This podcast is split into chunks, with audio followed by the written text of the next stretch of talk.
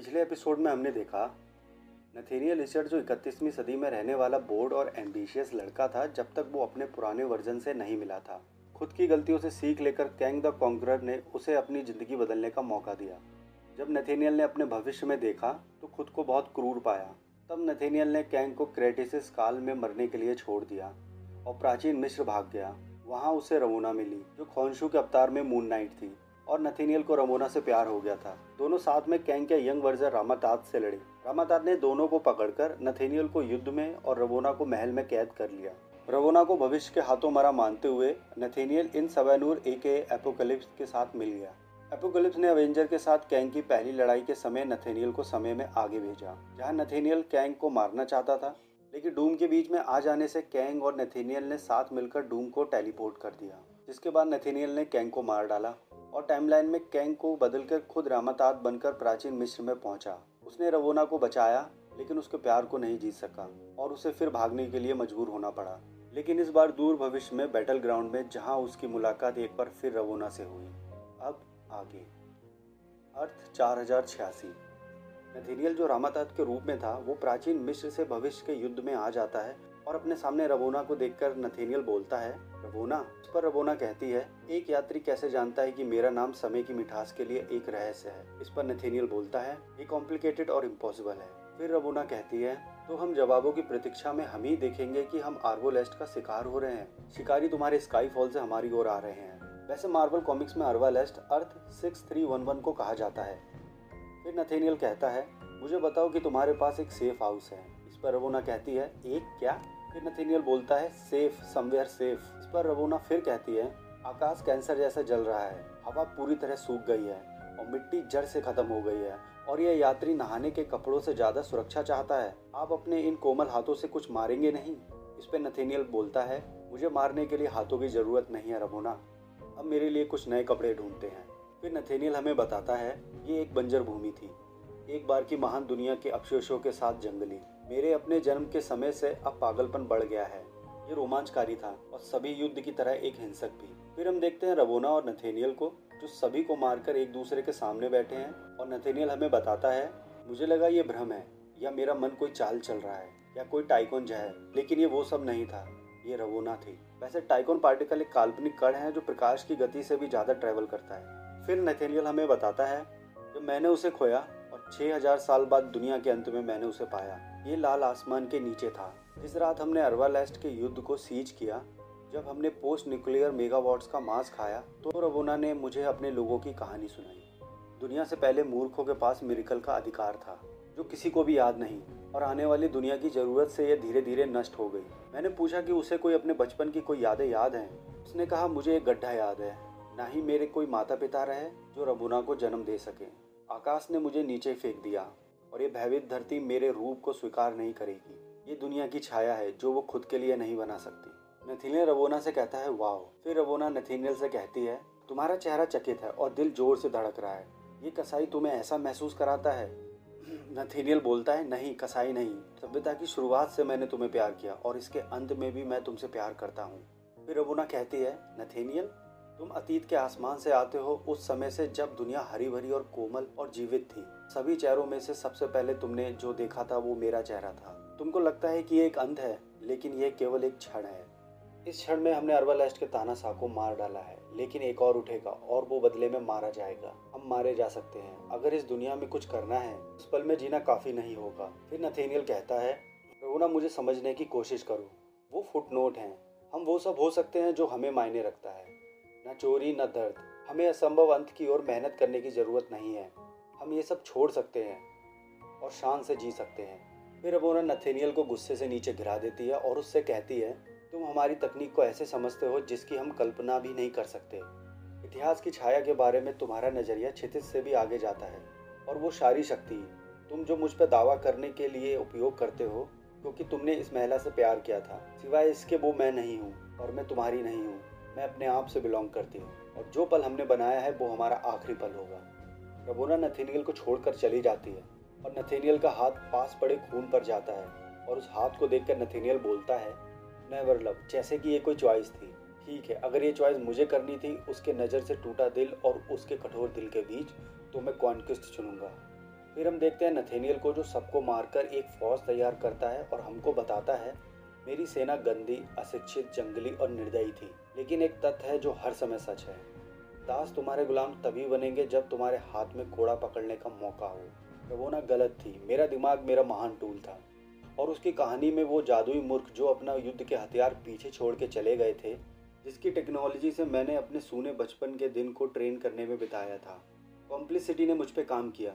मैं कुछ आसान की आशा कर रहा था, इसलिए मैंने आसान विकल्पों की पेशकश की। मुझे लगा कि उसे और बुरा लगेगा। उसके रंग के कपड़े पहनने से उसे विधर्मी जैसा महसूस होगा, लेकिन सालों की हार के बाद मेरी विजय नशे में थी। जीत के लिए एक मुहावरा, जिसके बारे में सोचते हुए मैंने कई रातें बिताई। स्वामित्व सिर्फ़ मारपीट और छापेवारी के लिए नहीं, नियंत्रण करने के लिए है। और मुझे एहसास हुआ कि मेरा दिल इतना क्यों भरा हुआ था। मैंने अपने पूरे जीवन में नियंत्रण महसूस नहीं किया। अब वो मेरे हाथ में था, और मैं इसे कभी जाने नहीं दूँगा। फिर नथेनियल वहाँ एक बेकार मशीन को देखता है, उसके पास जाकर हमें बताता है। मशीन प्राचीन थी, लेकिन फिर भी मुझे ये उन कहानियों से पता चला जिसने मुझे ट्रेन किया था। एक न्यूरोकाइनेटिक आर्मर, जिसने पहले एक जली हुई भूमि पर अपना कवच गढ़ा था। उसके टाइम मशीन का दिल, लेकिन ये उसका नहीं था। ये कभी भी उसका नहीं होगा। ये मेरा था, पहली बार मैं खुद से खुद का था। फिर नथीनियल उस टाइम मशीन को ठीक करके कैंग की तरह कपड़े पहनकर अपनी सेना को लीड करता है। ये वो दिन था जब नथेनियल कैंग बना। उसकी सेना उसे कैंग के नाम से चेयर अप कर रही थी और सालों की जीत के बाद अपने को रोकता है और फिर हमें बताता है, मेरी सौ साल की विजय शुरू हो चुकी थी, जो कभी इतना दूर, इतना गुप्त, इतना असंभव लगता था। अब मैं उसी के अंदर हूँ। मुझे इंतज़ार करना था और चालीसवीं शताब्दी का पतन देखना था, लेकिन मैं सब्र का आदमी नहीं था और मेरे टाइम मशीन के सुधार के साथ सभी ने नियमों की प्रतीक्षा की। क्या मुझे जा चुके प्यार के दुख से घिरा रहना चाहिए? या ये सोचकर कि मैं उनसे क्या सीख सकता हूँ? या टाइम और स्पेस के फैब्रिक में मैं अपनी ग्लोरी का लुफ्त उठाऊं? नथीनियल के लिए एक सवाल हो सकता है, और कैंग के लिए ये कोई विकल्प नहीं था। फिर हम नथीनियल को देखते हैं, जो अपनी टाइम शिप से टाइम में पास्ट और फ्यूचर में जाकर उन सभी राजाओं और अपने वर्जन से लड़ता है, और फिर हमें बताता है, मैंने अतीत के राजाओं को धूल चटाई, जिनमें ऑर्थर उनमें से एक था। उसकी चीख एक हीरो की तरह नहीं, बल्कि एक बच्चे की तरह थी, जो अपनी किस्मत के बारे में सोचता था कोई भी उसके खिलाफ नहीं जा सकता। और कॉस्मेसियन सम्राटों ने अपने क्वांटम डायमेंशन में खुद को सुरक्षित समझा। कॉस्मोसियन एक एलियन स्पीसीज है जो अर्थ 616 के क्वांटम डायमेंशन में रहती है, जिनका पहला अपीयरेंस थंडरबोल्ट कॉमिक्स में इशू 13 में हुआ था, जो हमें एंटमैन क्वांटम एरिया में देखने को मिल सकते हैं। अब कॉमिक्स पर आते हैं। नथेनियल हमें बताता है, मैंने कॉस्मोशियंस की गलतियाँ दिखाई। और उनके अंधहीन शहर में अपने टाइम वॉर मशीन की फैक्ट्री के रूप में उनको सुधार का मौका दिया। और समय के अंत में मैं एक ऐसे व्यक्ति से मिला जो कैंग होने का दावा कर रहा था। उसके पास नथेनियल की कमज़ोरी थी, लेकिन कैंग का कोई हल नहीं था, जिसे एक एलियन मैजिक ने ज़िंदा रखा था और जिसको हराना कोई चुनौतीपूर्ण नहीं था। All of time and space में ये शब्द मैंने बार बार बोले no true challenge only conquest लेकिन कोई ग्लोरी नहीं। फिर हम देखते हैं नथेनियल को, जो पास्ट फ्यूचर में मारकाट करने के बाद, अपने जाने के निन्यानवे साल बाद आ गया है और हमें बता रहा है, और मैं अपनी शुरुआत के अंत में लौट आया। निन्यानवे साल मेरे जाने के बाद, एक टाइम एक प्लेस जहाँ मेरा नाम हर दिल और दिमाग में रहता था, जहाँ मेरी दृष्टि ईश्वर को दर्शाती थी, वहाँ मैं अपनी जीत के लिए आगे बढ़ा। मेरे ग्रोह ने इस उजाड़ दुनिया के हर कोने पर कब्जा करते हुए एक सदी बिताई थी, लेकिन एक क्षेत्र पर मैं नहीं कर पाया। मेरे धारणाओं के विपरीत था। मैं वो करने आया था जो सिकंदर मूर्ख नहीं कर सकता था। इस उम्मीद से कि ये मुझे कुछ अच्छा महसूस कराएगा। फिर नथेनियल उनके साम्राज्य के सामने जाता है तो उससे बोला जाता है, झुको मैड कॉन्करर, तुम्हारी जानकारी के लिए पृथ्वी के अंतिम मुक्त शासक से संबोधित करो। फिर हम देखते हैं प्रिंसेस रवोना को, जो नथेनियल से कहती है, झुको, अंतिम राज की प्रिंसेस रवोना के सामने। फिर नथेनियल हमें बताता है, ये वो थी, फिर से। नथेनियल रवोना से कहता है तुम्हें यहाँ एक सदी हो गई है, तुमको मर जाना चाहिए। फिर रवोना कहती है, अभी नहीं तानाशाह। इस पर नथेनियल कहता है, तुम ऐसे बोल रही हो जैसे तुम मुझे जानती हो, रवोना। फिर रवोना कहती है, मैं तुम्हें नहीं जानती। फिर नथेनियल हमें बताता है, एक अलग चेहरा, वही आँखें, वही सोल।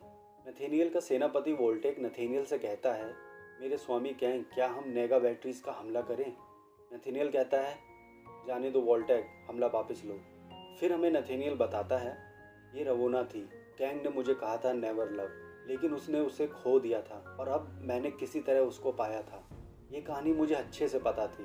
कैंग ने कई बार ये मुझे बताया जब वो बहुत ज़्यादा नशे में था। एक लेडी जो उससे नफरत करती थी और एक धोखेबाज के हाथों मारी गई, इससे पहले कि वो उसका प्यार जीतता। मुझे कैंग की गलतियों की सुधार के रूप में ढाला गया था और इसलिए समय की सुबह के बाद पहली बार मैंने वैसा किया जैसे मुझे बताया गया था। मैंने ओमनी व्यूअर का निर्माण किया। हर टाइम को देखने के लिए कि मैं रवोना की पहले सुलझा सकूँ। और मेरे ग्रह ने और अधिक विजय की मांग की। ये सारे जंगली थे। वो इस पैराडॉक्स के कॉस्मिक महत्व को नहीं समझ सकते थे। प्राचीन मिस्र में मिली एक लड़की जो मुझे योद्धा की तरह देखती थी और डार्क फ्यूचर में मिली एक लड़की जो मुझे कायर की तरह देखती है। ये अभी भी टाइम और स्पेस में एक ऐसी चीज़ है जिसको मैं चाहता हूँ। और मैं इसका प्यार जीतने का संकल्प लेता हूँ। विजय के माध्यम से नहीं, इसके विपरीत। मेरे कमांडर वोल्टेक के आपत्तियों के विपरीत मैंने रवोना के राज को मुक्त किया। इससे पहले वोल्टेक धोखेबाज उसे मार दे, मैं उसे खुले में ले आया और हीरोज़ के साथ खड़ा हुआ और हीरो बना। वो मुझे ऐसा देखती थी कि मैं कौन हूँ। मैं वोल्टेक को मारने की तैयारी करता हूँ, जो कैंग ने कभी नहीं किया था। लेकिन एक पल के लिए मैं अपना हाथ थाम लेता हूँ, क्योंकि मुझे प्यार हो गया था। जो मेरी जीत से नहीं, मेरी दया से मुझसे प्यार करने की ओर आगे बढ़ी और मैं जीत गया। फिर टाइम हंसा। फिर हम देखते हैं वोल्टेक ने प्रिंसेस रवोना को शूट कर दिया। नथेनियल हमें बताता है, मैं उन शब्दों को जानता था। रवोना नथेनियल से बोलती है, शायद ये भी ठीक है माई लॉर्ड शायद इसका कोई मतलब नहीं था. नथेनियल की आँखों में आँसू थे और वो हमें बताता है, मैंने ये शब्द पहले भी सुने थे. फिर हम देखते हैं कैंग को, जो नथेनियल को इशू वन में पोर्टल के ज़रिए इस इवेंट को देखने आया था। कैंग नथेनियल को रवोना की मृत्यु दिखाता है। जैसे हमने इशू वन में देखा था। फिर नथेनियल हमें बताता है, एक विलन जिसको अपना प्यार नहीं मिला और एक हीरो जो उसकी जान नहीं बचा सकता। मेरा पिंजरा कैंग था और मैंने इसके बचने की कोशिश में अपनी सलाखें खुद ही बनाई थी। और ये इसलिए था जब मैंने प्यार के लिए जगह बनाई, जो एक बूढ़ा आदमी कभी नहीं कर सकता था। कैंग ने अपने पचास साल शोक में बिताए। ये कोशिश करते हुए कि उसकी रवोना वापस आए। मैंने रवोना का चेहरा पास्ट में देखा, सौ साल पहले देखा अब यहाँ देख रहा हूँ। कैंग ने बोला था नेवर लव यही एक तरीका है जो तुम्हें विजय रथ से रोक सकता है। मैंने पहले ही उन समय के पानी की लहरों को देखा है और मैं उनके प्रभावों से अनजान बना रहा, जो उन्हें पैदा करता है। लेकिन अब मुझे पता है कि क्या हो सकता है। मैं ही प्रभाव हूँ और मैं तुम्हारे लिए समय को चकनाचूर कर दूँगा। फिर हम देखते हैं रवोना को, जो एक कॉस्मिक एनर्जी की तरह ग्लो कर रही थी। और Kang the conqueror issue number four यहीं ख़त्म हो जाता है।